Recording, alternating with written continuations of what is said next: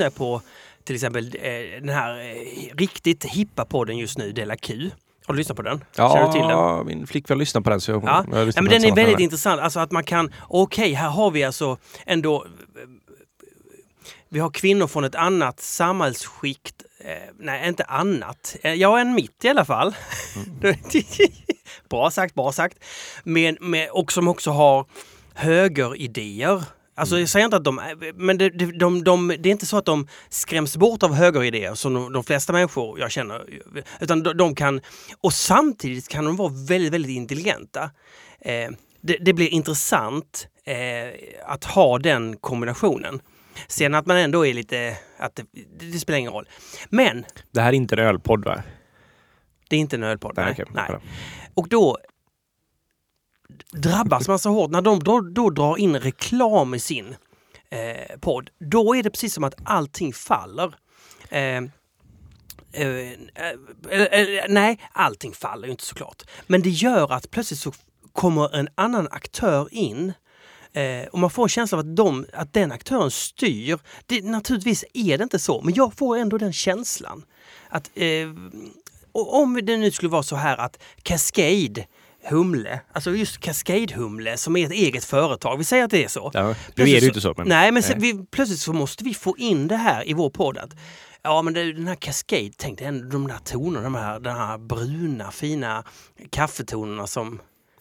Nu har det inte det va? Nej, det var Nej, det var fel. Det var fel av mig. Nej, precis. Men att vi hela tiden måste ta med Cascade och du kan köpa den där. Du kan... Plötsligt så är, börjar ju vår skuta kantra. Mm. Och därför är ju Patreon så bra i Precis. vårt läge. Nej men det gör att vi får...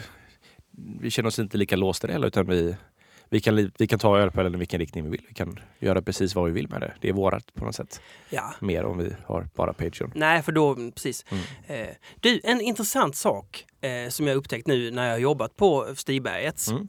är ju att de hade ju det lilla bryggeriet. När Stibergets var det lilla bryggeriet. Ja. Du kommer ihåg hur det var? Ja, ja. Det här lilla, lilla trånga. Det stod tankar här och där. Det finns ju kvar, gör väl?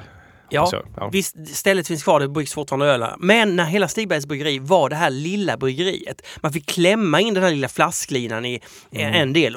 Allting passade ju bra, men när man plötsligt ställde en pall mitt i vägen, då, då, då, då låste sig hela bryggeriet Ja, nästan. nej, ställer man en sak på fel ställe så var det som att då, det var som att då, då kunde man bygga in sig själv i ett logistiskt helvete.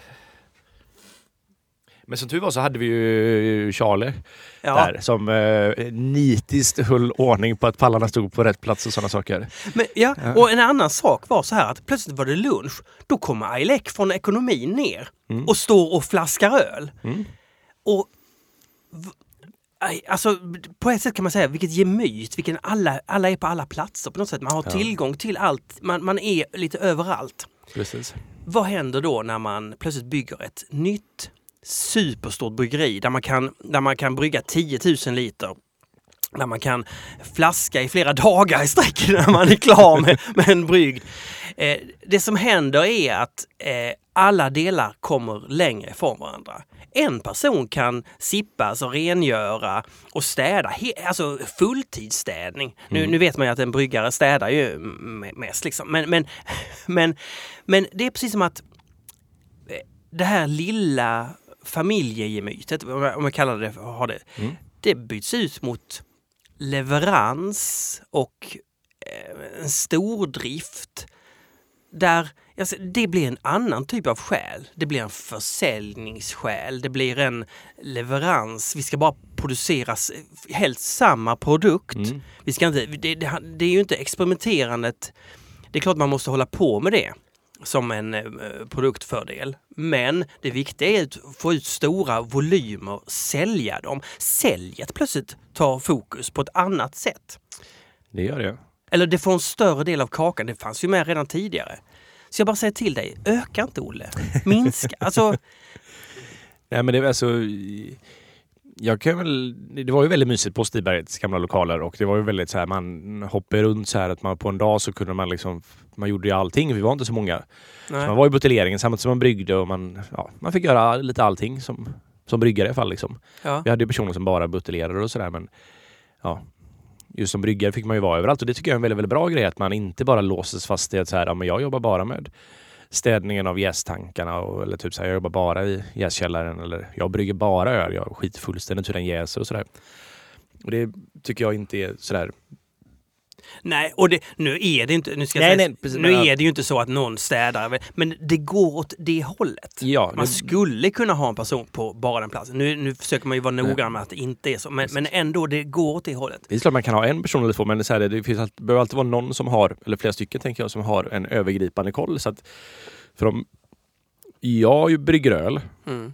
själva i brygghuset och sen bara lämnar över det här till någon som tar hand om jäsningen och sådär och om Mm. det dyker upp problem under jäsningen så kan ju det bero på att jag gjorde vörten på ett speciellt sätt. Så jag måste ju vara med på båda ställena för Mm. att kunna göra den kopplingen. Ah, ja, det kanske berodde på att jag gjorde sådär eller fick det här problemet och sådär att det blev det här grejen senare. Så om ingen har den här övergripande kollen så är det ju och det tror jag inte så här att bara för att man blir större så behöver man ju inte för det förändras. För att egentligen så det man gör så här, det tar ju inte längre tid att brygga Bryggverket är 5000 liter på Stiberg nu. är det. Ja det är det. Mm. 4-5 tusen liter. Det tar ju inte längre tid att göra än vad det gjorde att göra 2000 liter på det gamla bryggverket. Mm. Bara för att det är dubbelt så stort tar det inte dubbelt så lång tid. Nej, nej. Så att det som... Så att man kan ju egentligen... Att allting har blivit mycket större så är ju så egentligen allting samma. Faktiskt. Ja, men, men du har ändå fler... Ja, på ett det sätt. kan vara så i alla fall. Det, det kan vara så, men... Eh, Jag det- tror ju de brygger mer på... Eller? Vad gör min mage låter? Eh, Vilket ljud! Ja. Jag Ja. har inte käkat frukost än. Nej. Men, eh, jag tänker att de har väl, de bryggde väl nästan, när det var som uppe i högst drift på gamla bryggverket så tror jag de bryggde mer gånger i veckan där än på det nya tror jag. Ja, Ja. men, det, men det, vad det också handlar om är lite att delarna är så långt ifrån varandra rent lokalmässigt. Ja just det. Ja. Det är ju Alltså, väldigt stor lokal nu. Ja, och det, det är klart när det väl ska flaskas. Då, Mm. Nu har de ju dubbla med hins också. Ja. Jäklar vad det är! Det tar ju dock längre tid såklart. När man gör större volymer så tar det längre tid att paketera för mer Ja. ska ut. Men, eh, men den nya burklinan är inte igång än antar jag eller? Ska komma igång nu någon gång ja. Ja, okej. Eh, Men det är bara burkar, inte flaskor. det är både flaska och burkar. Flaska, flaska, flaskor och burkar. Fast jo men flaskningen kommer fortfarande vara mellan, med dubbla med hins va? Ja, men ehm, nu ska vi se här. Ja, den kommer ut i dubbla med hins, men jag tror att... Etiketteringen kommer vara i den. Ja, just det. det. Men man kan inte köra dem samtidigt. Ja, hur som helst. Ja, så det, är- det, det är så många, många saker inköpta. Så, och det är så många tyskar och italienare, olika personer som kommer dit. Och, Det är, så här, det är inte så svårt egentligen att dubbla sin produktion om man har utrustningen för det. Det gör man ju på en vecka liksom.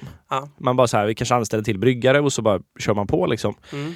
Stora problemet med det är ju att man ska också då sälja dubbla volymen. Ja. Det är alltid väldigt svårt att veta om man har tidigare då att all vår öl är slut hela tiden. Vi Mm. måste öka produktionen. Och så blir det väl ofta så att man så här, ja, men man kan ju alltid köpa till jästankar. På Stibergs gamla lokaler gick det inte att stoppa in mer jästankar. Nej. Det var ju Nej. helt omöjligt. Ja, ja, ja. Så att det var alltså, ja, man fick ju liksom krypa mellan vissa tankar där. Så det blev som att så här, ja men då får vi skaffa en ny lokal. Men då måste vi skaffa nytt bryggverk. Vi kan inte flytta det här, det blir för mycket för då får vi ett glapp i produktionen. Ja, men då köper vi ett nytt bryggverk. Ja, men då kan vi ju lika gärna passa på att köpa ett stort bryggverk. Ja men det gör man. Så då måste vi ha jästankar till det och så bara så här. Det snurrar lätt iväg allt det där liksom. När man Mm. ändå ska göra investeringen så kan man ju lika gärna passa på att ja men då tar vi lite grann här. Mm. För varje gång Stiberg har gjort en ny investering så har det visat sig att oj, det här var ju inte alls så mycket som vi behövde egentligen. Men jag kommer ihåg när vi dubblade, vi hade ju ett Ja. tusen liters bryggverk från början. Ja. Och så såldes det och så, ja det var ju ett jävla kaos faktiskt. Vi så här slog ut väggar samtidigt som vi bryggde. Jag åt och så här, verkligen, jag kom in på morgonen och bara så här.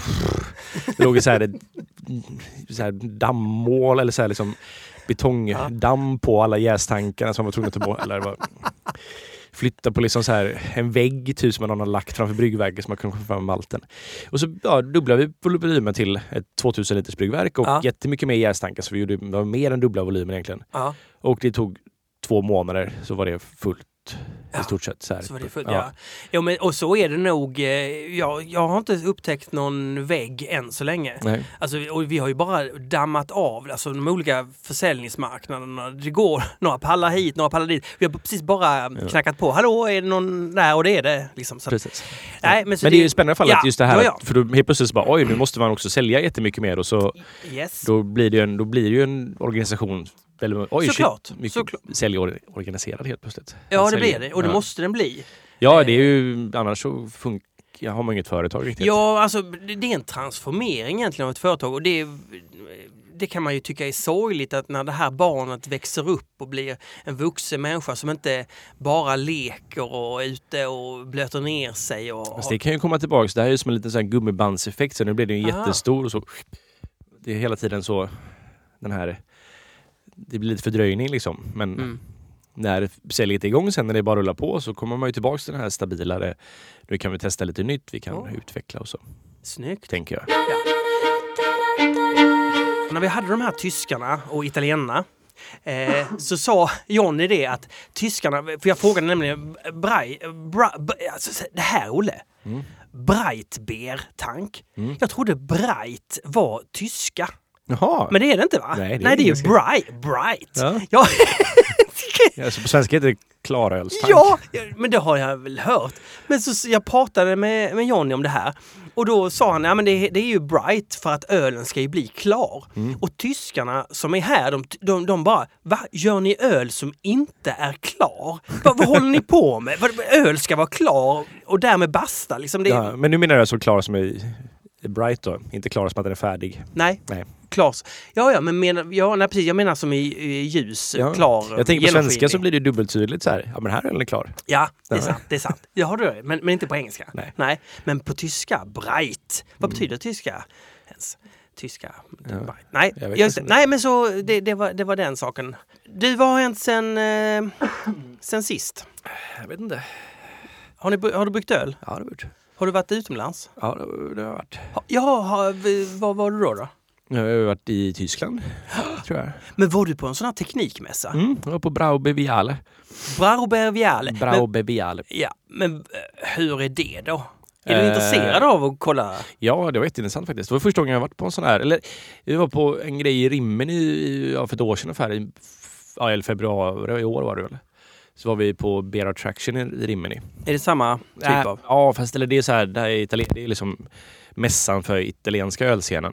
Mm. Som är så här den mer prof, eller så här in, alltså, Ja, men vänta. Det, det, mer, men, alltså mässa, inte alltså trade show liksom, inte Nej. festival. Och, men den här tyska som Mm. du var på nu, mm. visar de upp eh, tankar och Ja, men ja, matningsmaskiner? Kanske inte så mycket tankar, alla vet hur en tank ser ut. Ja, så här, okej. liksom, utan det är mer specialutrustning så här. Men de har ju katalogerna, men här kan du köpa. men vad blev du sugen på då? Eh, oh, mycket. Ja men säg något.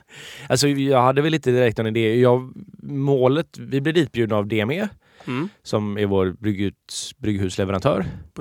Som har dessvärre konkat. Så, ja. Ja. men de bjöd ändå. De bjöd De oss. sista pengarna De sista pengarna gå... gick till att bjuda på oss på Ja. hotell.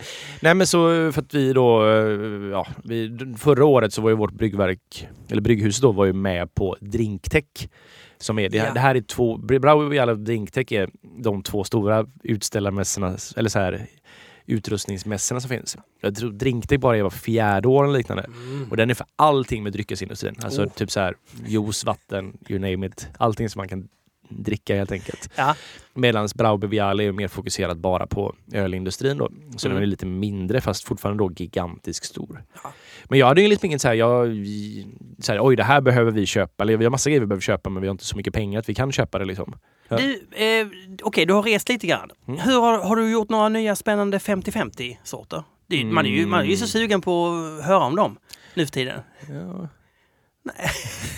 jo men det har jag gjort. Men hur många nya gör, gör du? Två, alltså gör du två nya varianter varje månad? Ja, eller? eller vad är, liksom, nästan typ. Så, vad är tanken kring hur ofta ska den komma? Alltså, vi, vi, har typ snackat lite så här, inget bestämt men ungefär att ja, men vi kanske gör det här en gång i månaden. Mm. Om vi känner att, för de säljer ju bra så att, och Ja. vi tycker det är väldigt roligt att göra dem så det är väldigt positivt för eller så Och här. då gör du dem alltid i ett par, liksom att du har Det två? har blivit så, det Mm. behöver inte. Nu nästa gång kommer vi nog göra, jag kommer också göra par men de kommer inte hänga ihop på det sättet. Nej, okej. Riktigt som de... Ofta är det som att så här, en- men sen, den senaste vi gjorde nu var med en humlesort som heter Asaka. Mm. Amerikansk som jag har hört väldigt gott om.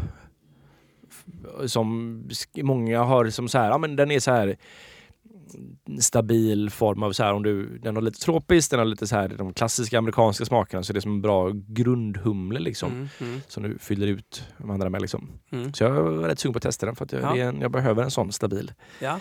Och ja, den, den, den, jag tror inte jag fick den absolut bästa sackan man kan få. Det är ju lite så också just nu, är det slutet på året, en ny skörd kommer när som helst. Mm.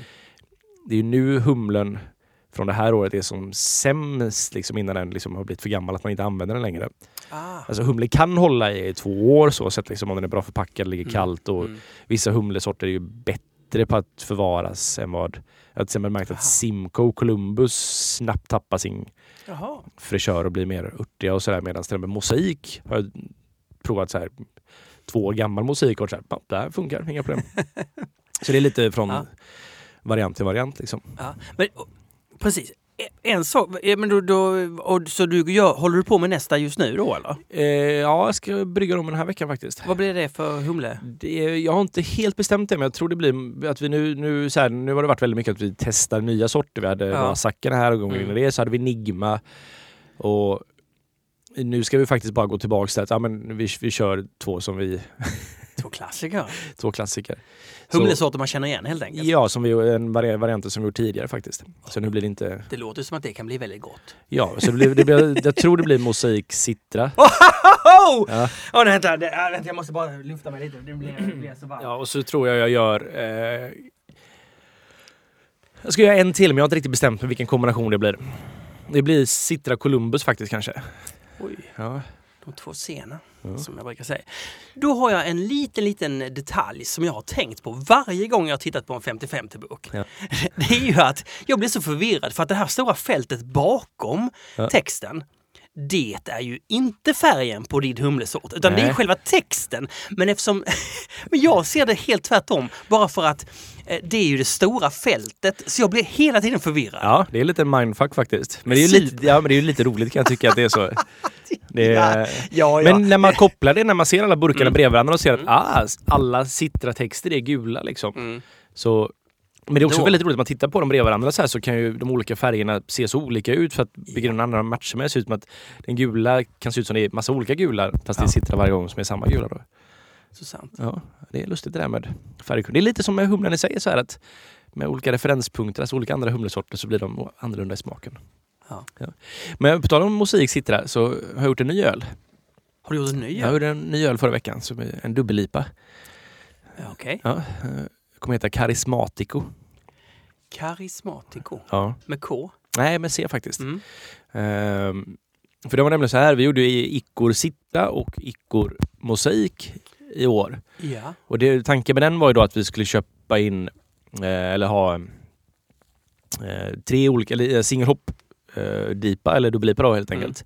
Där vi har både pellets, kottar och cryo hops i Mm. samma produkt. Liksom. Så tre olika former av humle liksom. Alltså samma variant men tre olika sätt man har processat dem liksom, Mm. för att se vad det ger. Och då blir det att vi har pellets i Whirlpool, eh, kotter i vår hopback som är den här liksom ett, som ett filter precis innan plattformväxeln där den får väldigt här, snabb kontakt med eh, humlen. Och sen då torrhumlar vi med cryo hops och även vanliga pellets då Mm. helt enkelt. Ja. Men då köpte jag in massa cryo hops och eh, kottar. Mm. Och både sitter och mosaik. Och så insåg jag att oh, shit, jag har ju massa kvar av det här som inte riktigt jag kan göra en en, en eller andra av. Då, Nej, liksom. nej. Så att, men det är ganska dyra produkter här så det är väl bra Mm. om jag använder upp det här tänkte jag.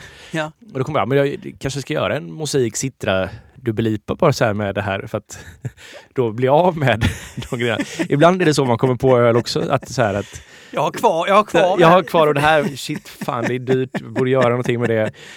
Mm. Ja, det är inget fel på ingredienserna så att säga. Och, eh, så då tänkte jag, men då, då så här. Och tänkte jag, man måste hitta på ett namn, vad jobbigt. Tänkte jag, men då kanske man bara ska döpa den till Mosaik Citra i ett enda långt så här, med stora bokstäver för att göra det här jättetydligt. Mm. Och sen så, jag har så här en vana från att jag tror det är från min programmeringstid, liksom att man behöver leta domäner till projekt och sådana saker. Eller så här, Mm. att, att jag slänger in saker i en så här anagram eh. Mm. Ja. Och så gjorde jag det med Mosaik Citra i ett enda ord då liksom. En anagramgenerator? Ja, men liksom som så här... de- Har du den? Har du den i telefonen? Nej, men på nätet finns det. På så. nätet? Ja. Mm. Så Ja. att, ja, då stoppade jag in då Mosaik Citra Ja. som ett enda långt ord i den här. Och det enda förslaget som kom upp, alltså det enda anagrammet som fanns på Mosaik Citra i ett ord var karismatico. Bra. Så nu heter den karismatico. Vilket jag tycker passar ganska bra för att då är ju de mest två karismatiska humlesorterna. Liksom. Såklart. Ja. Och jag gissar att vi landar på 8,0 procent. Eh, 8,5 faktiskt. Oh, så pass. Ja. Det är Wild. Jajamän. Nej men så nu tänkte jag så här, ja men det här får jag, jag ska så...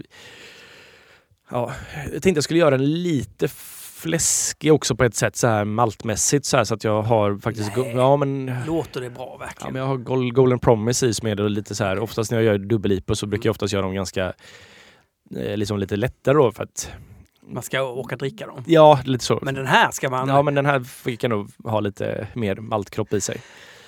Faktiskt. Mm, Okej. Mm. Då kommer jag till en fråga som är så här pass intressant. Vilken alkoholhalt som passar en öl bäst, alltså som, som är mest gynnsam. Alltså ofta hör man, nu, nu har ju Stigbergs hållit på exempel med sina 6,5 och även du 6,5 procentiga IPOR. Mm. Är det till exempel den ultimata procenthalten eh, för en IPA? Du, nu, Jag skulle säga ja på det faktiskt. Det är där jag har absolut... Om, det beror på ju lite vad man var ute efter med IPA, men så som vi har bryggt IPA med att man har väldigt mycket av det aromatiska, man vill kunna använda mycket av humle. mm. Har man lägre alkohol då så kan det ju lätt bli att man att det, det är svårt att hitta balansen liksom. Mm. Men vid 6,5 så tycker jag det har funkat väldigt bra med min nivå av lagom humle helt enkelt. ja men du får lite Ja, mer ja. så här, du kan jobba med malt, du får... Ja, du... Det, det ligger bra liksom där. Okej. Mm. 6,5. Okej, och vad skulle du säga om en, en pilsner då? Eh, ja men det skulle jag säga att det är någonstans mellan, ja men säg 5 där för det är ju upp till 5,5 ner till 4,5. Ja. Det är är där. en, där, för där jobbar det oftast med en torrhet, en, Mm. liksom en krispighet som är... Och då kan du inte ha för mycket alkohol för då stör det oftast lite grann i det hela. Liksom. Du, Mm. när det, vi kommer till pilsner och sådär. Jag har ju... Jag, jag, jag vet inte riktigt vad jag... Jo, jag, jag vet att jag tyckt om viss pilsner. Men jag tycker min utbildning inom pilsner är så fruktansvärt dålig. Ibland gillar jag saker. Jag gillar... Framf, jag gillar dem framförallt när de inte smakar smörkola. Ja. Då tycker jag plötsligt det blir gott. För jag tycker den här smörkola-grejen gör också att den tar in en sötma på ett... Jag vet inte om det är det som händer. Ja, det Och då är ju- säger du, ja visst öl är, är okej, att den, är det tysk öl som får smaka smör? Nej, Eller tjeckisk- tjeck- tjeckisk tjeckisk öl. Tjeckisk pilsner, den får smaka smörkola. Men då säger jag tvi för tjeckisk öl. Ja alltså. men alltså nu är det ju så att det är inte de flesta tjeckiska pilsner smakar ju inte smörkola. Det är ju bara att vissa gör det. ja. Ja. Och de vill göra Till det. exempel eller? pilsner och kell. Ja, de vill göra det. Ja.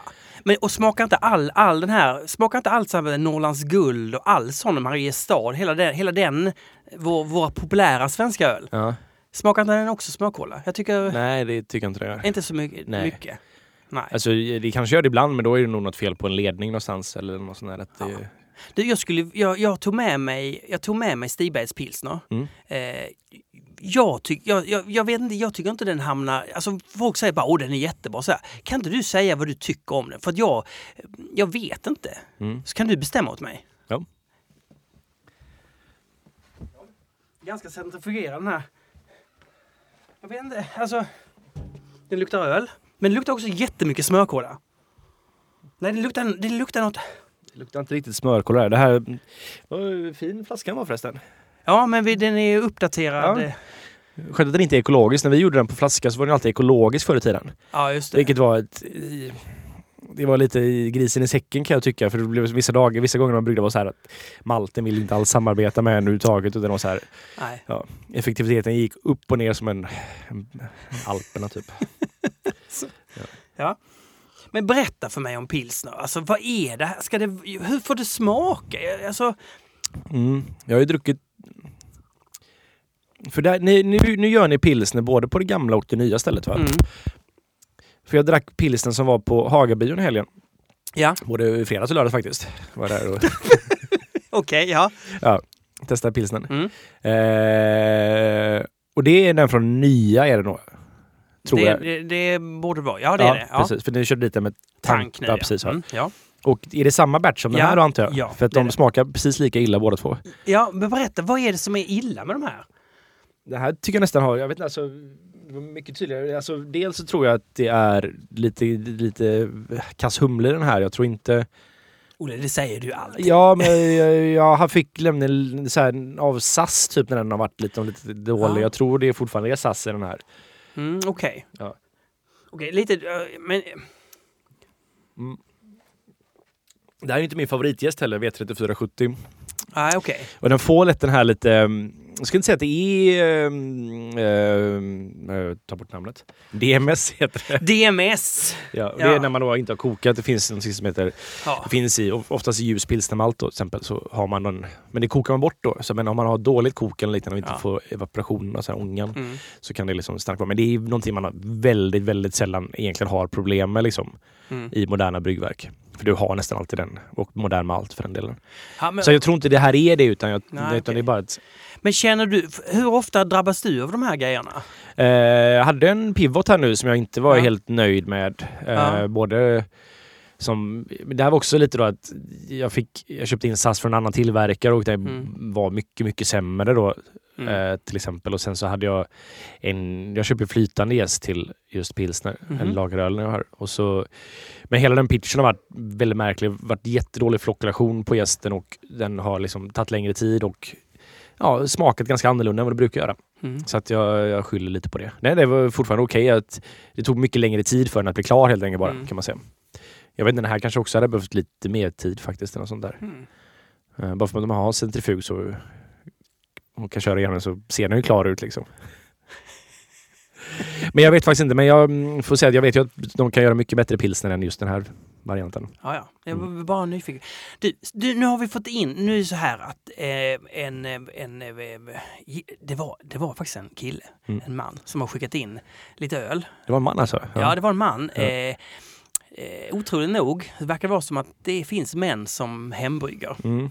Eh, fick jag in tre öl, jag sa nej det, det går inte, för sa jag aldrig, utan jag tar emot dem. Eh, och då tänkte jag så här, nej nu låter jag dem stå i garderoben inte först, jag ställer inte in dem i kylen. Fick stå först i garderoben en vecka. Och sen så tänkte jag, nej nu ställer jag in dem i kylen. Mm. Så att de har fått en liten vanlig hantering tycker jag. Ja. Och de har verk- verkligen fått eh, trivas. Men de här skulle varit med på ölprovningen egentligen? Förmodligen är det så, men Ja. de kom för sent helt Ja, enkelt. okej. ja. Ja. Eh, så att jag tänker vi, vi, vi kollar in vad det är Mm. Och så ger vi dem en riktig omgång. Vad har vi då fått in här i våra glas? Mm. Det, det är en, nu är det ju mörkt här inne, men det är en rosa skulle jag säga. Och jag vet inte, det här är ju då två, tre öl, Mm. fast två olika hembryggerier. Mm. Så det här är Kjell Be- Bechamel. Bechamel. Kjell Bechamel. Kjell, heter de verkligen det? Han gör sås hela tiden. Han är då CEO på Pass Auf Brewery. Pass auf. Pass Ja. Auf. Och det här är eh, Gose Italian. Aranciata Rossa. Så det är ju blodapelsin då. Det är väl den som är från Ah. ah. Sicilien va? Är det inte det? Det är mycket möjligt. Eh, aning. de har en jättefin blodapelsin från Sicilien för mig. Och det kan nog vara den. Mm. Så det är en gåse, alltså en saltöl. Eh, En från- saltöl? Ja, gåse kommer ju ursprungligen från eh, Leipzig. Leipzig heter Ja, Leipzig. Leipzig, precis. Eh, är det det? Hjärn, det är för tidigt på morgonen Martin, min hjärna är inte igång. Jo men det är där, väl därifrån den kommer. Jo. Mm. Och det är så här, och då, då är det liksom öl med lite sälta och syra i. Kan man säga. Väldigt, Ja, väldigt gött och uppfriskande faktiskt. Som en Berliner Weiss fast med lite salt i. Med lite salt? Ja. Ja. 4,5 procent, 10 IBU, 50-50 pale ale malt, vetemalt, sass, salt, koriander, citrusfrukter och så. ja. Men det, är, det, är det här en svår öl att brygga? Mm, nej men det, det beror på hur man vill göra den och sådär. Ja, okej. Ja, alltså laktokultur är väl alltid lite svårt för det behöver man ju ha. Man behöver ju ha någonting som Ja. syrar ner det hela tiden. Men du vill inte ha det för surt med en gåse kan jag tycka. Jag tycker Nej. en gåse ska vara ganska mild och fin i syran. Mhm. Den ska vara liksom Mhm. lite lätt uppfriskande bara i sin syra. Ska vi se. Är den inte lite besk? Ja, alltså det är väl citrusen i sådana fall kanske som har någon form av Mm. Ja men ja, det här var väl gott. Eller så här, det, är sagt, det här är ju inte min typ av öl riktigt. Nej, Men det här var ju- det är ju inga direkta felsmaker från någonting kan jag tycka. Vilket säger är, det, säger Ja. det. Men jag är ju förkyld och den här glasen är inte så bra Martin. Nej, men vi, det är ändå så att, att ölen går ju ändå ner i munnen så att säga. Ja, ja. Du kan ju ändå... Okej, förkylningen. Men okej. Nej men det här var, det smakar ju... Den, den får bara helt godkänt. Ja alltså det här är gott. Det är Ja. enkelt, så här. Det finns inget att säga med. Nej. Ja men hörru, då tar vi nästa.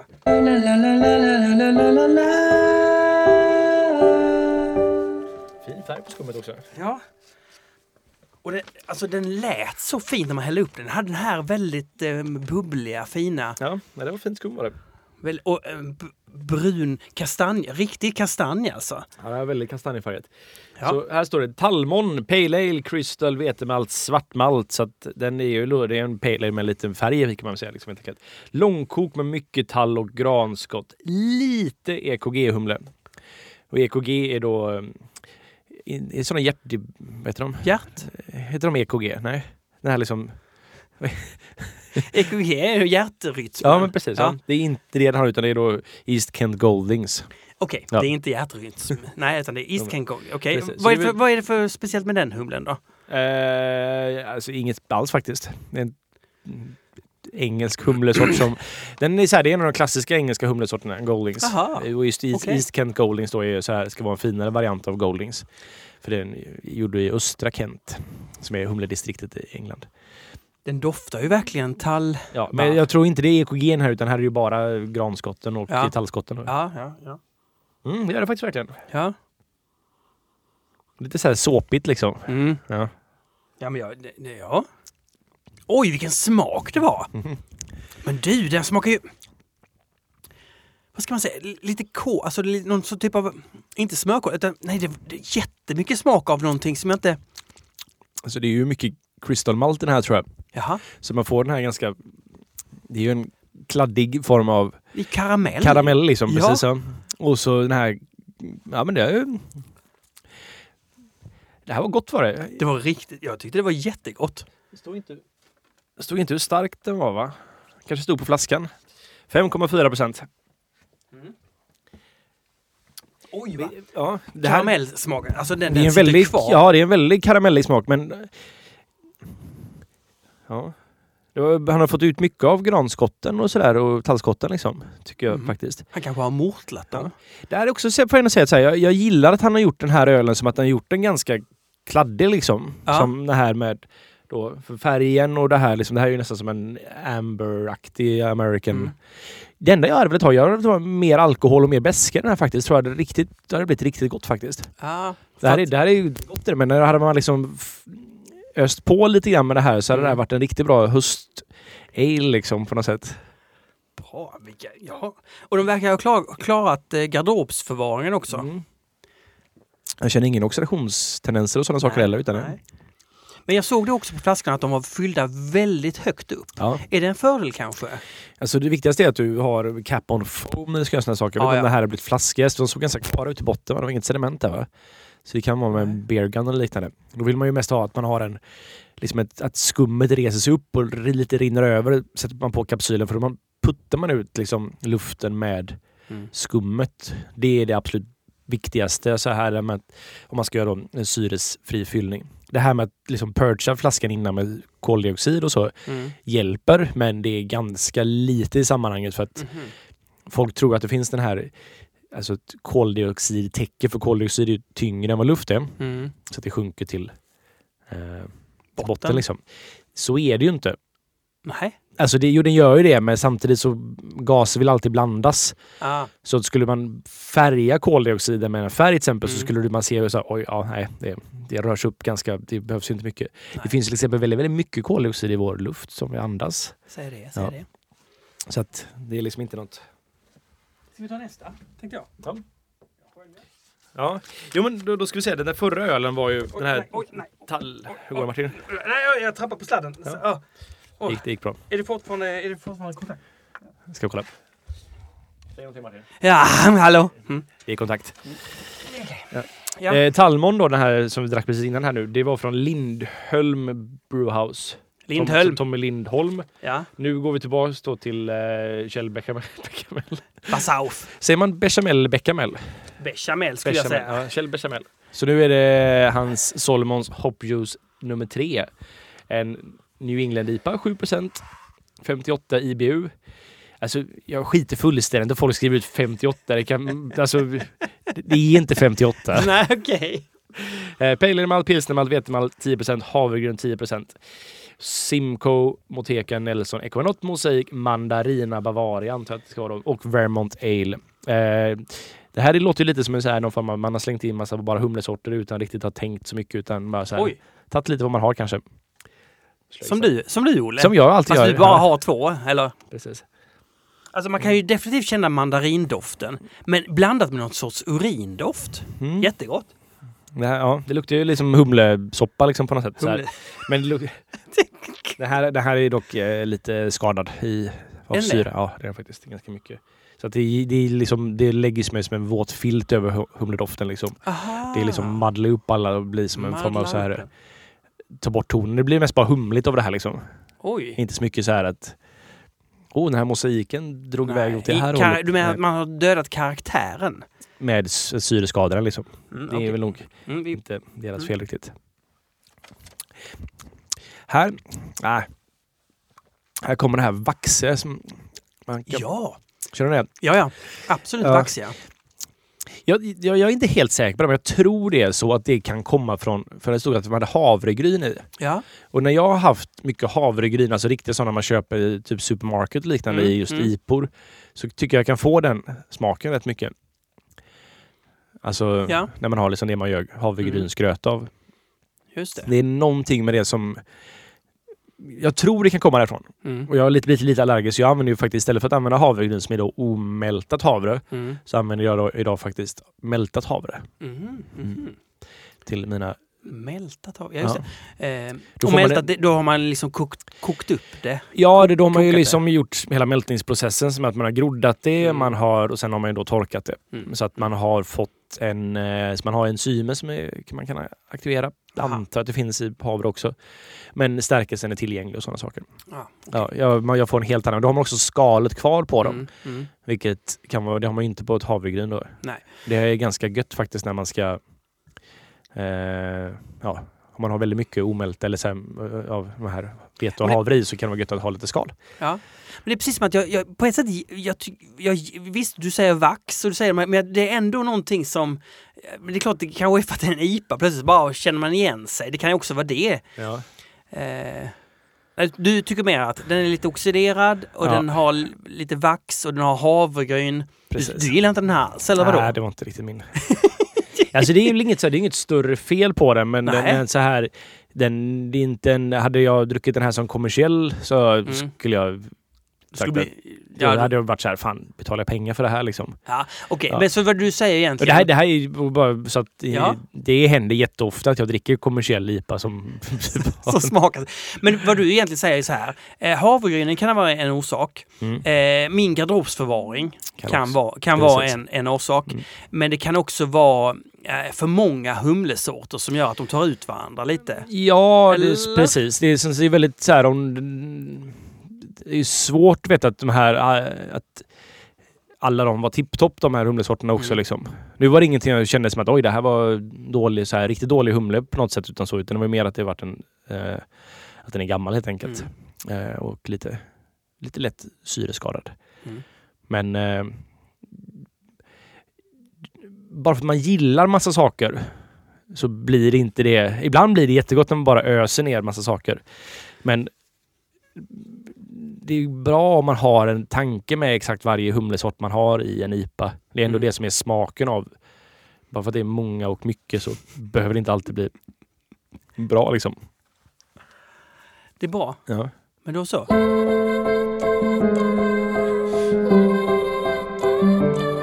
Jag såg precis, jag kollade på Instagram här nu. Ja. När, ja. Och så såg jag en väldigt rolig grej. Det finns ett Instagramkonto som jag tycker alla som gillar öl ska följa som heter Don't Drink Beers. Han har en blogg som heter Don't Drink Beer. Ja. Men Eh, han, han har, Alex Kidd heter han, han är amerikan, Mm. bor i Kalifornien någonstans. Han har haft den här don'tdrinkbeer.com som Mm. där han recenserar öl på ett väldigt så här Alltså, jag har hamnat där ganska många gånger så här, för att han har gjort det här länge. Liksom så här, Mm. och han har väldigt långa texter när han beskriver öl på ett sätt som kan vara väldigt roligt med väldigt fina ord och sådana saker. Ja, Eh, ja, men ett stort ordförråd har han helt enkelt Ja. kan man väl säga. En förmåga att uttrycka sig. Men vadå, är han sarkastisk, ironisk eller hur? Vad är... Ja och nej liksom. Ja, okej. Så det är ju en riktig, men det blir ju med nästan... det är så över, Ja, okej. Ja, överdådigt på något sätt. Och han har ett väldigt roligt Instagramkonto då, ja. som heter Don't Drink Beers med ett S på slutet. Aha. Där han lägger upp memes med olika Mm. och ja, det så här, han är lite också, han är lite gamla skolan, vilket jag uppskattar. Han hatar kettle sours och sådär. eh, han är lite som eh, Double Bastard Beer-blogg, Mm. fast eh, kanske ett, nivå vassare än vad Double Bastard. Inget ont om Double Bastard, men det är väldigt roligt i alla fall. Så Mm. nu la han upp då en, ehm, eller jag såg den först nu, men det var faktiskt för ett tag sedan. Men ehm, två dagar sedan. En så här klassisk bild på, det här är lite svårt att beskriva, men så här, fyra bilder i en bild liksom. Mm. Där folk står och håller upp ett plakat och så står det så här I'm punk so I must rebel. Liksom så här en stereotyp då som de är trötta på att få liksom. Ja. I dye my hair crazy colors so I must be looking for attentions. den Ja. andra liksom. Ja. Eh, och den tredje här då är I'm a person so I must be stereotype. Liksom. Det är, ja. Ja. Och sen ja. så är det Sean från Tired Hands som är ett väldigt bra bryggeri i Philadelphia som har då en, en skylt så I brew farmhouse ale so I must operate an entire fucking fully functional farm. Vilket är då stereotypen för om du har då, kallar det för farmhouse ales. Och det här tycker jag är väldigt, väldigt så här. Han har ju inte ett farm, han har ju ett liksom mitt i Philadelphia någonstans. Ja. Ja. Jag tror det är Philadelphia, jag blir lite osäker Ja. nu. Men jag tror det är Philadelphia. Så har han, eller i en förort men ändå så här, i ett bostadsområde så Mm. har han sitt bryggeri då. Ett jättebra bryggeri, Tired Hands. Eller allting jag har druckit från har varit jättebra. Men sen så, de, har ju, de, de tillsammans med Henok uppfann till exempel milkshake-IPan. Så de har gjort väldigt mycket så här konstig öl som jag Mm. inte själv skulle göra. Men jag har inget problem att de gör detta och sådana saker. Och de är jätteduktiga på saisons och jag har druckit uh, vad heter den? Farmhands då som är deras Mm. eh, eh, saison. Eh, så har det varit jätte, jätte, jättegott Mm, verkligen. Så här, mm, en lätt mm. enkel saison men du har ju någonstans tagit en belgisk kultur då, så här vallonsk, lantlig brygga på och gör den typen av öl och det kan man göra. Det är inga problem. Det är det som är så roligt med öl, att man faktiskt så här får lov att så här Ja, men jag kan ta belgisk ölkultur, jag kan ta tysk, jag kan ta engelsk, jag kan ta liksom amerikansk och göra det på samma bryggeri inom samma, så här, med samma utrustning. Så här, jag behöver inte ha, det inte en ingrediens i ölen att du är på ett farmhouse, alltså en bondgård och gör ölen. Det kan vara en ingrediens, men det handlar mer om ett mindset tror jag. Och Ja. har man det mindsetet eller så här, den filosofin kring det så kan man göra den här typen av öl. Och det är ju så här, det är ju alltid lite känslighet. Så här, jag, kan, jag skulle själv inte vilja göra Quake till exempel. För Nej. jag, jag tycker det tillhör norrmännen på något sätt. Jaha, det, men, det, men ja. då är du... du, du, Så att, ja men det är så här, det här är jag ju både och i det här. Det här är så, men jag, jag, jag dömer inte någon som gör en Quake, men jag själv skulle inte Eller? vilja... Nej. Nej, Kanske lite där i bakhuvudet någonstans där. Men, men så du säger ju, på, ett, på, på en och samma gång säger du att Tired Hands får göra det, men... Jo, ja, nej, men de får, men det här tycker jag bara är roligt för här, hela den här grejen kommer från att det är något bryggeri då som Ja. är ett som brygger öl på ett farmhouse då i USA Mm. har lackat lite på att andra bryggerier som kallar sina öl för farmhouse ales då. Pratar du om Hill Farmstead? eller? Nej, det är jag faktiskt inte. Nej. Film Harmstead och han är väldigt goda vänner faktiskt. Ah, De, de, är, de är bundisar. Mhm. Så han skulle nog aldrig säga någonting sånt om honom. Nej. Men det är någon annan, jag kommer inte ihåg vilket bryggeri det är, men jag Mm. bara, eh, det här har för, passerat i förbifarten i alla fall, alltså att de har lackat upp att man, ja, att man måste ha en Man måste, ju- fully functional fucking farm liksom för att få kalla sig för. man måste vara äkta. Det Ja, är, det är precis Men hur ja. äkta är det att som amerikan så här tagit liksom hela kulturen från Belgien så här, ja ah, men nu ska jag göra det här på min bondgård någonstans. Så här, det är ju lika fake som att du gör det i en jävla Mm. industrilokal i en stad liksom. Mm. Båda två är ju någon form av kulturell appropriering i sådana fall liksom. I så fall. Ja. Men det är som att jag inte skulle få rappa, för det får man, kan man bara göra om man kommer från en förort och har invandrarbakgrund. Precis. Eller? Ja. Så är för sig, men nej.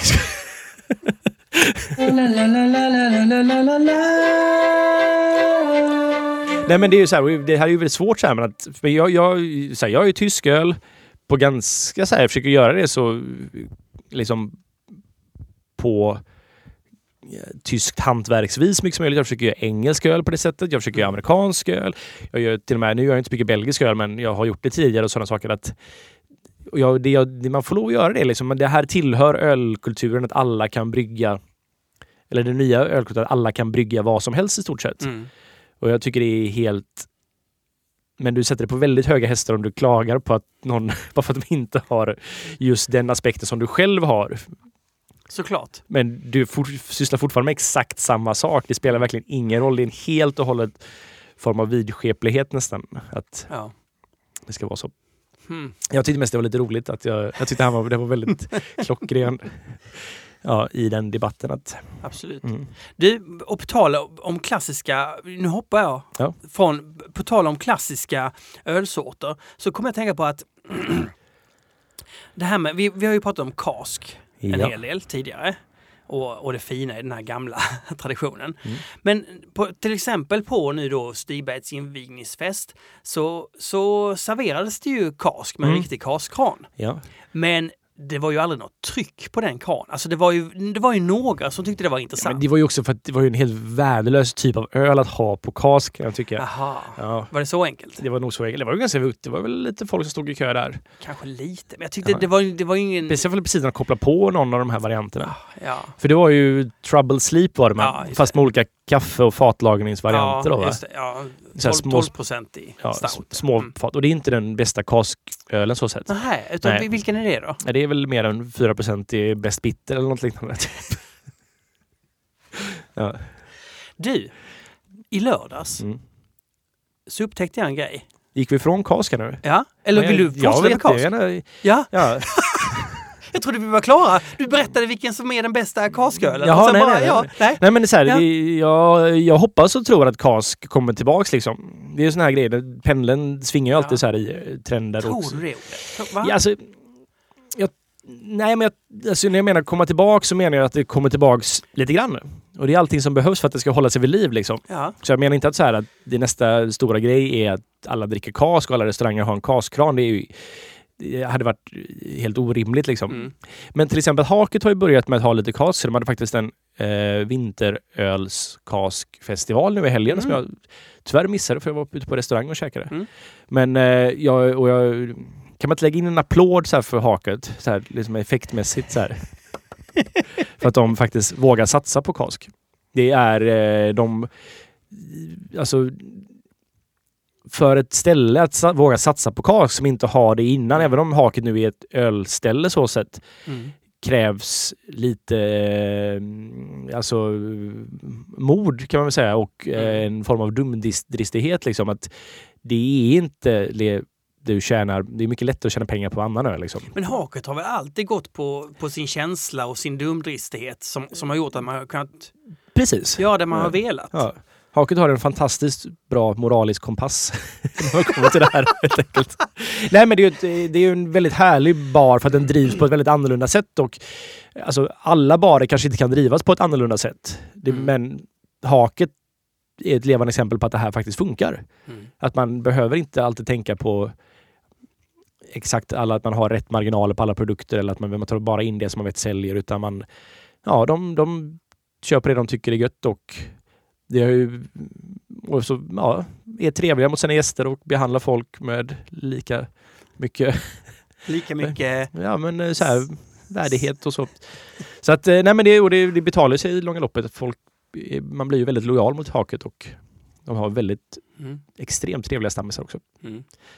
Så jag tycker det är väldigt fint att Haket vågar satsa på det här. På kask. Jag har till exempel pratat med eh, Ölrepubliken länge de bara ah, jo, men vi ska fixa det här, vi ska ha kasks när vi bygger om här eller gör Mm. Men det händer aldrig. Så att, Men de, de kanske inte gillar kask. De kanske bara tycker det är en jävla skitprodukt. Vi vill inte ha Nej, men det, det är ju mer, alltså, mer eh, underhåll för att göra Ja. cast. Du måste ju ta hand om det här på ett Mm. annat sätt. Du måste ha ett närmare arbete med små bryggerier och vi, vi som är små bryggerier är ju inte alltid den lättaste att ha att göra med utan vi ska komma med läraren så kommer vi där. Ah, ja, ja, liksom. Det är det vanligaste ni säger. ja. Är du Nej, klar? Nej? nej? Men, Karl? det är så här, så att jag, jag, men jag tror att vi kommer... Göteborg har varit väldigt dåliga på cast. Det har varit liksom Bishop, någon Bishop då som har det. Nu är det väl Västra Hamngatan som har en castkran. Liksom, men det är bara en. Mm. Så att i Stockholm har jag haft Akkurat och Oliver Twist.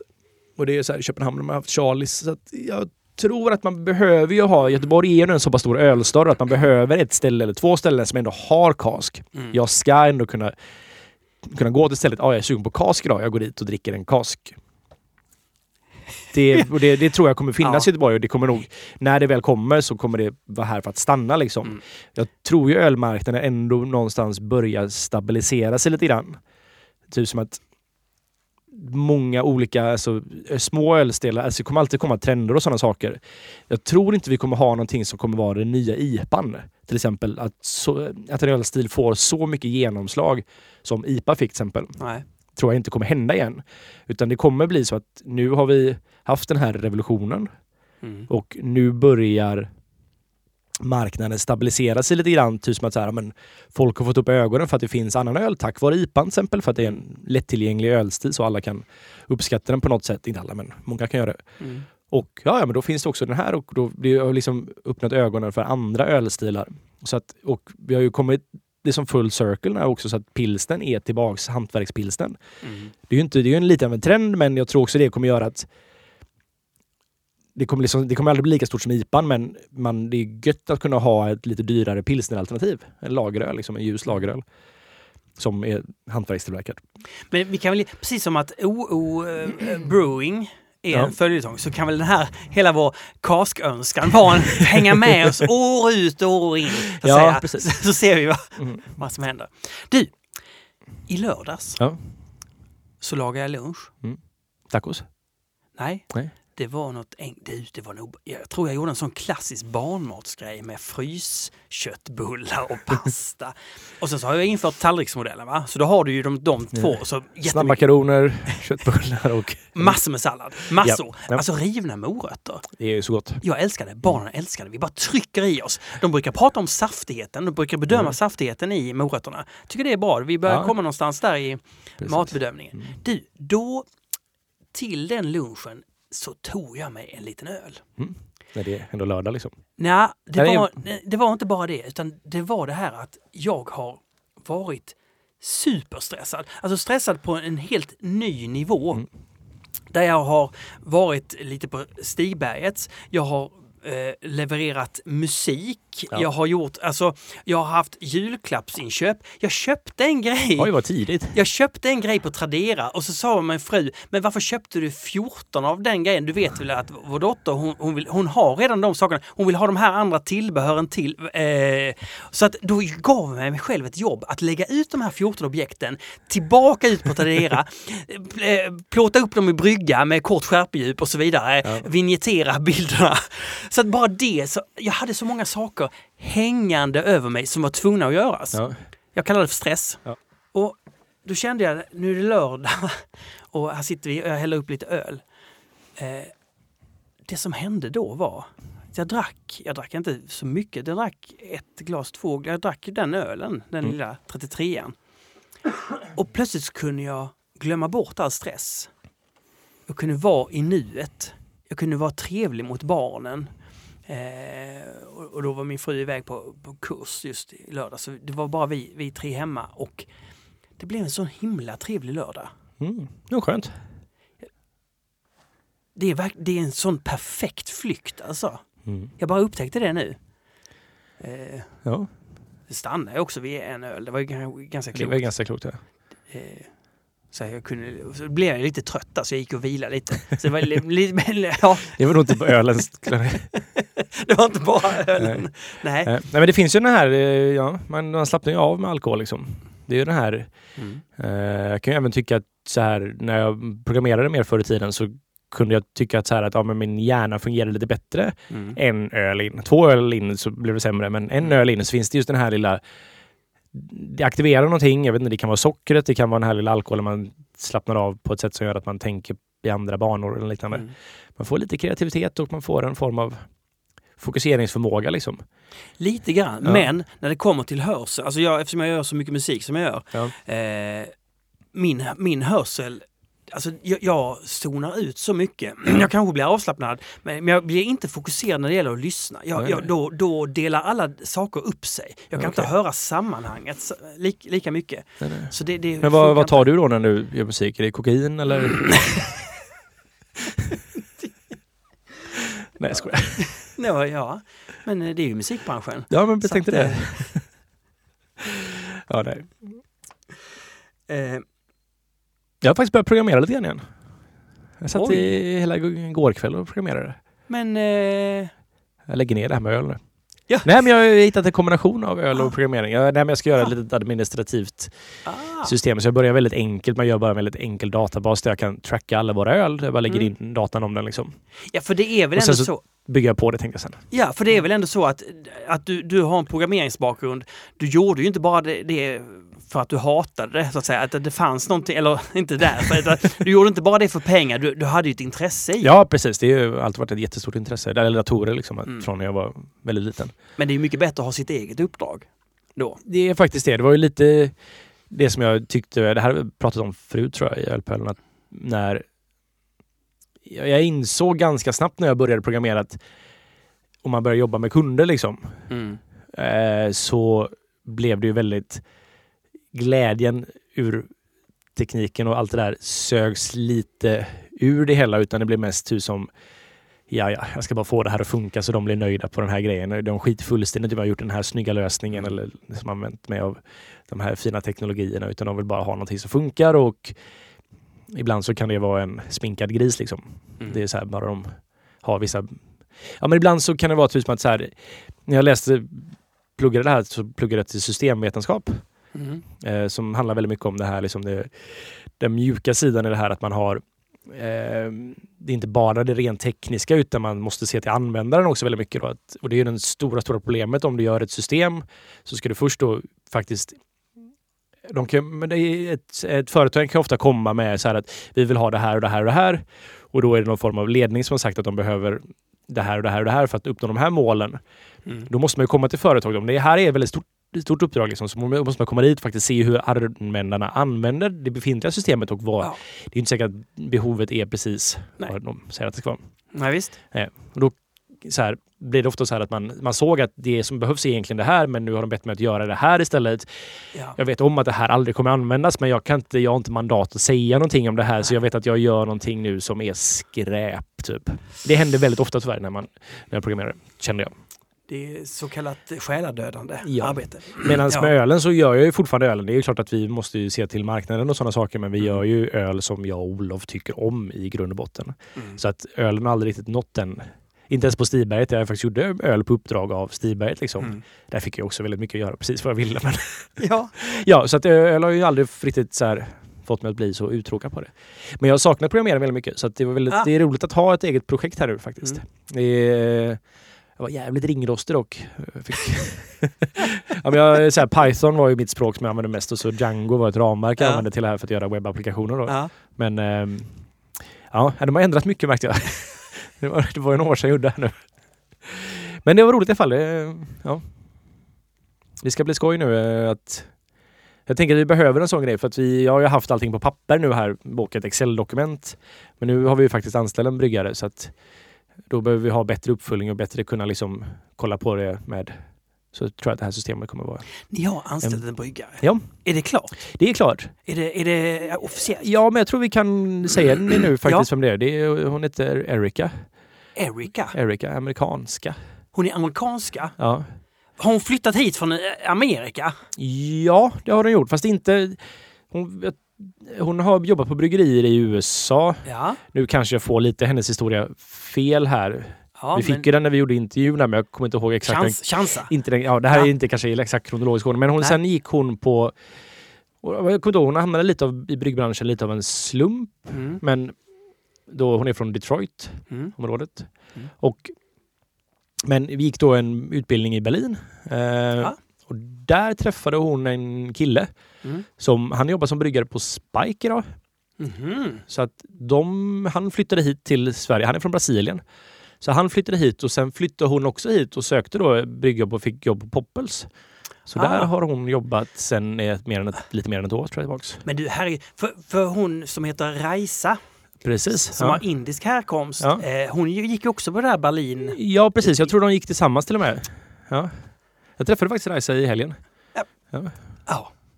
Hon har en underbar dialekt. Ja, lite svårförståelig kan jag tycka Ja, men den är Ja, ju indisk alltså. Precis. Ja, jag tycker den Ja. är så fin alltså. Men nu var det också, vi var på svartklubb och sådana saker så det var liksom mycket ljud runt omkring. så det kan ha varit det också som gjorde att det var... Ja, alltså Ja. ibland när hon pratar fort. Du vet, Mm. indisk engelska. Indier. Ja, Nu, nu drar jag dem över en kam. Ja. När de pratar engelska. Det kan gå så fort alltså. Ja. Fast Ja. jag tycker det låter snabbare än vad det faktiskt egentligen Jo, är. men det kanske är Ja. så att det- ja, de, de smattrar ut orden på ett, på ett under... Alltså det är det, är så fint alltså. Jaha, okej, okej, men Erika i alla Ja, fall. så eh, vi får klippa bort det här och jag får bara kolla med Olof först så att vi kan gå ut med det. Allting är klart och så tror jag. Men ja, så hon börjar i januari. Hon börjar, okej, hon har inte Ja. börjat än. Nej, så hon börjar i januari. Nej men du, det här, vilken följetong, vad spännande alltså. Ja, ja det ska Ja. bli väldigt roligt. Jag tror hon är ett väldigt bra... Vi har, vi har fått väldigt mycket så här, grattis till att vi har rekryterat henne. Så hon verkar vara... Jag hade inte så bra koll på vem hon var. Jag, man känner de flesta i Brygge Göteborg. Mm. Men jag har ju hälsat på henne någon gång eller två. Ja, ja. Men aldrig riktigt pratat med henne tidigare faktiskt. Men det var snabbt när vi hade intervju med henne så inser man att vilken... Det här är ju en vettig person. Men du, nu är du ju arbetsgivare. Ja, du, må, du, har, du vet att du har massor med skyldigheter och sådär. Det vet jag. Eh, och, och, och har du funderat mycket på det här hur du ska vara en bra chef? För du blir ju chef. Ja, det har jag funderat väldigt mycket på faktiskt. Ja, Så. på Stiberget så var jag ju arbetsledare lite grann Ja. på ett sätt. ja. Och då, men då är man ju fortfarande på samma sida. På Ja, något ja. så här, Ja. liksom. Och nu kommer man ju inte vara det på samma Nej, sätt. Då med. så är det. Ja. Du, alltså, det här att, le, att leda och så att du gör det och inte... Nej men alltså det, det, det, det är superintressant Mm. att hur man gör det på ett bra sätt. Hur tydlighet och... Ja. Ja. Mm, ja. Men det som jag också tycker är bra med Erika är att hon har, hon har väldigt mycket av eller jag tror i alla fall det, det känns som det. Mycket av, eh, många av det som, det som jag saknar i, Mm. i öl liksom. Jag har ju väldigt många Alltså gråa fläckar eller... Ja men tänk dig så här Civilization liksom eller så här något sånt Ja. spel liksom. När Ja. man inte utforskat kartan än liksom. Mm. Jag har bara utforskat en liten del typ av mitt så här hemmaterritorium runt omkring där liksom. Som, Ja. det här kan jag, men inte så mycket. Jag vet inte ens vad som finns där borta Nej. på andra sidan liksom berget. Där det är svart. Och det, där fyller hon i. Ja precis. Hon har liksom en labbakgrund lite grann så hon har Ah. också jobbat med så här kvalitetsuppföljning och sådana saker. Det är någonting som jag inte har jobbat med Shit. sådär jättemycket utan det är mest varit... Alltså Bryggbärs- investera på- nu i labb. Det är jättebilligt. Nej okej. Nej men det får ju gradvis växa upp så här Ja, men ja, ja. i hela tanken, hon ska ju få göra i stort sett allting man gör på bryggeriet. Man ska, hon ska Mm. få lära sig hela processen med bryggning, buteljering, celler och allting. Wow. Så, men vi får ju någonstans hitta en gemensam så här att vi hittar någon så här, så här ska vi jobba med produkterna Ja, som klart. hon, med den kunskapen som hon har. Och, och det ska bli oerhört spännande att se hur mycket du vågar låta henne färga så att säga. Men det är klart hon kommer att göra. Bara för, så fort det kommer in en ny person så blir det ju en färgning av Mm, ja. verksamhet och kanske även innehåll till viss del i alla fall. Eller det är ju roligt om, om, om hon skulle kunna komma med idéer som du kan snappa upp eller som du, du kan tillåta. eller, eller så. Ja, Nej, Men jag tänkte det ska vara så mycket liksom, som Steve Jobs var som chef. Liksom så här att någon så här, ah, jag tänkte vi kanske ska göra så här och så här. Och de, så, säger jag bara, nej va? Vad är för, vad är det för fel på det? Så kan, så kan vi inte göra liksom. Sen så låter man det gå någon dag eller två Ja. liksom, så kommer man tillbaks då så så pitchar man exakt samma idé till den här personen fast det var lite, lite modifierat. Typ, jag tänkte på så, ska vi inte göra så här och så här? gjorde Steve Jobs så? Jag gjorde så hela tiden. Va? Så tänkte jag skulle jobba liksom. Att man snor sina anställdas idéer liksom och gör dem till sina egna. Så de känner att de aldrig egentligen, att de bara körs över hela tiden? Precis, man Ja. får hålla dem ändå lite kort liksom. Nej, jag skojar. Nej, så ska man Nej. inte jobba alls Men faktiskt. den viktiga frågan här. Ja. Pratar hon... Kommer ni prata engelska hela Vi tiden? kommer nog prata engelska, Ja. tror jag. Du, du, hjälper ju inte henne in i det svenska samhället. Nej, vad fan ska man lära sig svenska för? Nej, engelska är så gångbart, jag vet. Och dessutom, det är så roligt att få prata engelska. Det är ju det. Ja. Ja. Nu får du ju prata amerikan... Du kommer ju dras åt den amerikanska Ja, engelskan. men det gör jag väl lite redan inte det? Jo, men det, det är de här britterna på Stibergs. Mm. Oh, man kommer in i det brittiska. Ja, fast jag vill inte låta som varken britt eller amerikan. Jag vill låta som europé liksom. Man ska ha den här lilla brytningen man har av sitt egna språk. Ah. Det ska ju, man ska ju höra så att man... Företagsledarengelskan, de Ja. är ju supernoga med att, att bryta jättemycket på svenska. Precis, för det är ju en form av Ja, tydlighet i det liksom. Ja. jo det är klart. Det är det. Precis. Ja. Du, eh, inför nästa, vi, vi har sagt att vi ska göra en sak inför nästa avsnitt hela tiden. Ja, det var ju det där med att vi ska dricka en klassisk öl. Mm. Men vi, det har inte riktigt... Det skulle ju blivit nu. Ja, men jag har inte Nej. riktigt haft tid och sådana saker. Nej.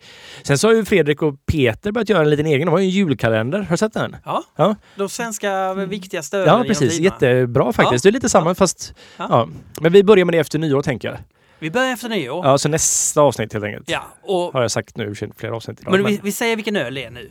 Eh, för att det är ju bra att alla kan gå nu i ö. i Ja, precis. Ja. Alla kan gå i jul, jul och dricka då eh, Fullers London Porter. precis. Eh, det- Den och, kommer vi diskutera nästa Ja. avsnitt. och det är då en klassisk öl och då är det alltså Double Busters eh, lista över klassiska öl. Ja, eller det är någonting vi kommer överens om tillsammans inför varje, Aha! tänker jag. Double Buster har inget med han har inga, göra. jo, det har han. Han kommer vara med och vi kommer, ja. så här, han kommer vara som Är en... det så det är? Åh, ja. spännande här. Han är som en redaktör för det hela liksom. Lite. Ah, Ja, ja. han är redaktör. Vi Precis. plockar in. Vi, han, han är med.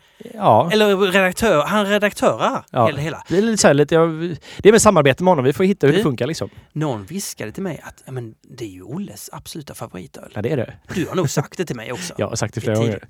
Det är min öde ö, ö, men vilken bra- öde ö, öl. Ja, så okej. Så då, då går vi hem, vi dricker den, vi kommer att prata om den i Mm. första 2019 avsnittet. Precis. Ja. Jag tänkte en annan vi ska göra faktiskt. Ja. Det här bygger bara på att jag vill se om allt det här. Det var så länge sedan jag såg det nu. Det. Eh, Det finns ju en person som heter Michael Jackson. Michael Alla Jackson. vet vem det är. Det är då The Bear Hunter såklart. Mm. Eh, en britt som på om det är slutet på 70, början på 80-talet. Ja.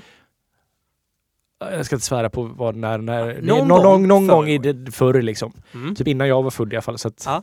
så gjorde han en eh, tv-serie. Eh, om, om det är sex avsnitt. Mm. Ja. Alltså alla de här fakta, det, kan Ja, ju uppenbara precis. Det, det här är ju Mm. eh, säkert fel också. Så att, nej men eh, där han eh, ja, gjorde, det kallades för The Bear Hunter då. Så att Mm. han besökte, han liksom, varje avsnitt har ett tema och så Mm.